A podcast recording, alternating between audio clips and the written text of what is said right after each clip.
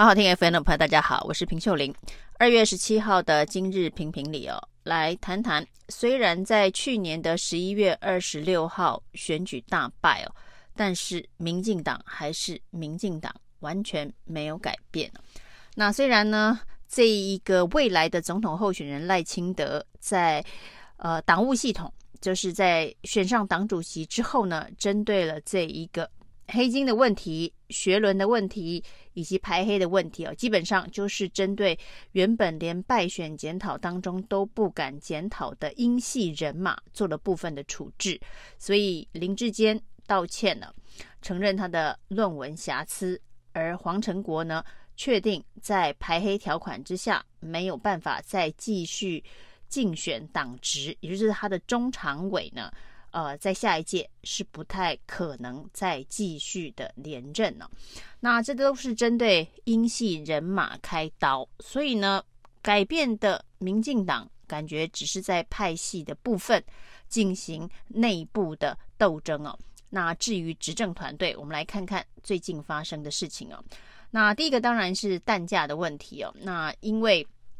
这个种种的因素哦，包括了这一个呃。鸡蛋的数量不足，价格已经到了历史新高的民生议题哦。那民进党的方式是告诉大家，没有所谓的缺蛋问题哦，而且涨价涨得很少，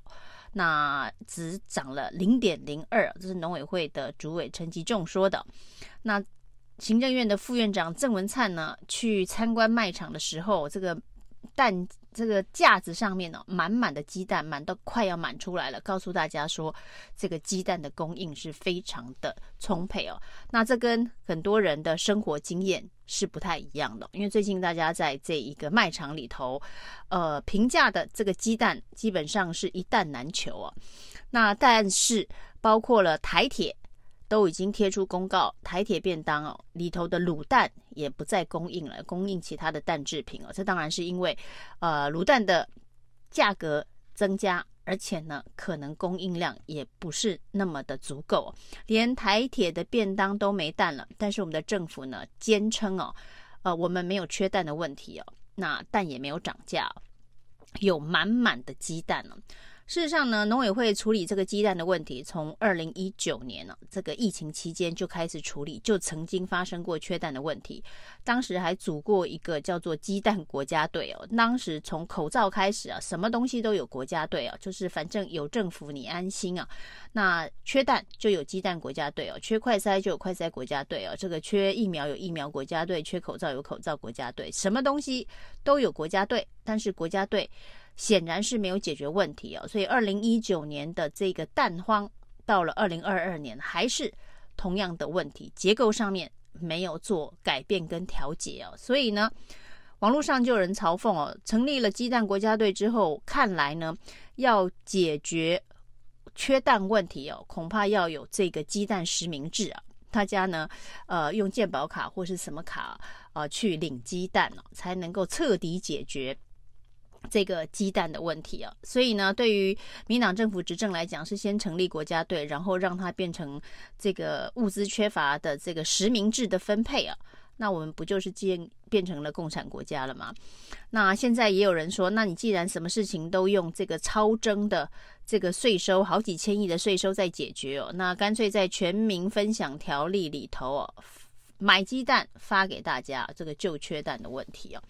那事实上，这些民生物资的缺乏啊，鸡蛋当然是因为大家呃日常生活的必需品，所以呢讨论度很热烈。那事实上呢，台湾还发生很严重的缺药问题哦啊，很多的药局早就在反映哦，这个抗生素已经缺很久了，甚至连这个便秘药、软便药也买不到啊，鸡蛋买不到。那甚至很多的药品也买不到，那这些药品为什么买不到，也是有一些结构性的问题啊。那可能是这个疫情期间呢，很多的原料来自于中国大陆，那这个呃疫情期间的一些风控的措施，造成大陆的这个原料呃没有办法充分的供应啊。另外呢，所谓的呃便秘药、软便药、益生菌买不到的原因，是因为。的确，在这一个呃，健保的药价非常的低的状态之下，这些原料都拿去做呃比较高附加价值的保健品了。这种种都是属于产业结构的问题，有健保给付的问题，有整个制药产业的问题啊。但是民党政府最会的就是发一张梗图，告诉大家没有这回事啊，就是药很充足，但也很充足哦。那还放了一张郑文灿去看市场卖场的时候，这个蛋排的都快要满出来的这一个照片。那另外经典的、经典的民进党的这一个选举思维啊，就是呃上一次选举大败，主要是年轻人跟中间选民没有出来投票，不再支持民进党了，所以呢推出了一连串的针对年轻人的这个买票政策。那林右昌所推出的这个住宅三件呢、啊？利用的也是超征税收，这笔超征税收真是太好用了。那要补贴房贷啊，补贴房贷的利息。那目前的政策已经拍板了。那这个来法源跟财源，就是所谓的超征税收里头的全民共享条例哦。依这个法案呢、这个预算在立法院根本还没通过，但是行政院已经预支了，率先拍板。就说呢，呃，每户补助三万的利息哦，总共可以算一算，有五十五万户受惠。那要花费大概是一百六十五亿，钱的来源呢，就是超征税收里头全民共享啊。如果这是民进党非常重要的一个住宅政策，房贷利息的补贴的话，你运用的是呃单一年度特殊的超征税收，代表说这次一次性啊。它不可能成为一个长期的住宅呃政策，或者是改善居住正义的一个手段哦，因为它就是这么一次哦。难道你要预期的是明年又要超征好几千亿，然后呢又有一个全民分享的这个政策？所以接下来呢，哦，这个房贷的呃，它有排付条款了，呃，这个房贷的排付条款之下，每户的利息补贴。还有三万了没有？它就是这一次性的，就是这五十五万，所以你是针对这五十五万户来进行政策买票嘛？因为它不是一个可以长期推动，那会有一个长期效果的这一个政策哦，这就是买票嘛。那另外呢，这个十八到二十一岁的年轻人呢，有成年礼，每人发一千两百。元其实有点像是这一个 嗯艺放券这样的概念呢、哦，可以去从事一些义文活动哦。这是十八到二十一岁年轻人，还有就学贷款的这个补助。那就学贷款的补助呢，也是有设排付的条款哦。它这也是针对年轻人，但是这些的财源通通都是来自于这个超征税收里头的全民共享条例，代表它是一个。一次性的做法，那为什么这一次性的做法要在此时此刻做？哦，因为正好有一笔很大笔的超征税收的费用，每个人发了六千块之后呢，还剩下很多，那通通拿来做这些一次性，不管你是在做居住正义的政策，或者是这一个扶助弱势学生就学贷款的补助，通通都是一次性哦。那这个不就是只是针对明年？的这一个总统投票、立委投票，年轻人呃希望能够因为这一点点小惠而重新回来支持民进党啊。年轻人的选票真的有这么这么好骗吗？那这一个所谓的超征税收的全民共享里头呢，另外一部分除了这些政策买票的花费之外哦，另外一部分呢要去补台电、补劳保的相关健保。的相关的缺口，但是劳保基金啊，在去年度结算亏的是三千五百二十九亿啊，那这一个巨这么巨额的一个亏损呢，那不可能是用这个全民共享基金去补足亏损了，那一补全部都用光光了。那除了这些补足，平常应该日常政府治理就应该要改善财务结构的相关的基金，不管是台电的油电补贴基金或者是劳保基金之外，就是这些政策买票呃的项目。那这些项目所谓的还有空白授权的这个纾困啊、振兴啊，都不知道会补到哪些项目上。那显然会对症下药。所谓的对症下药，可能不一定是针对需要帮助的人，而是针对哦需要争取的选票。啊，上一次的这个选举当中所发现的谁跑了，谁跑票了，本来是支持民进党的，哪些人跑票，哪些人呢，可能就会列入这一个所谓的疫情之后的振兴条例当中的这个补助对象。所以呢，除了普发那六千块的现金是大家都有得领之外，剩下的超征税收的预算如何分配啊？分配的方法呢，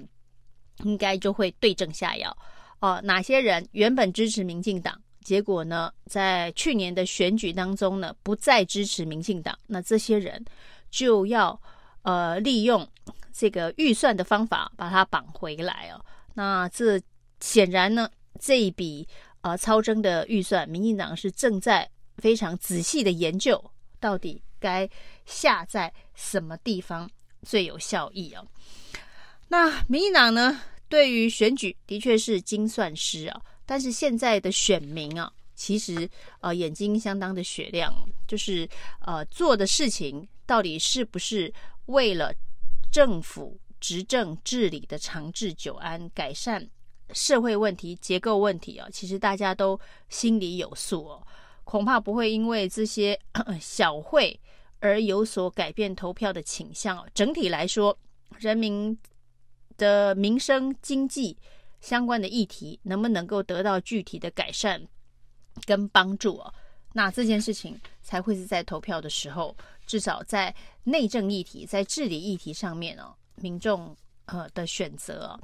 那另外一些当然还有更瞎的事情哦，这个高有一些弊案啊，包括高端弊案啊，这个监察院查了这么久，到现在呢也没有结论呢。但是呢。这个监委啊，高端不查，而且高端的财报已经告诉大家了，今年的财报的收入，营业收入就是零元呢。一家这么大的公司是我们的疫苗国家队，结果呢，它的营业收入是零元，因为我们的卫福部已经宣布不会再买高端了，不会再编预算买高端，于是唯一的买家没有买。那收入就变成零，因为除了台湾政府是买家之外，目前恐怕是全世界没有其他的买家会买高端疫苗，所以这个疫苗国家队哦，是不是 从此就打完收工了？那这个有关于高端到底有没有问题这件事情，在监察院躺了一年多，监察没有监委没有调查，结果呢，这个监委啊，居然申请去调查大湖公园为什么不能划船呢？高端不查，查划船呢？哦，这个政府呢，的确呢，充满了各种让人民哭笑不得的政治人物跟决策。以上今天评评理，谢谢收听。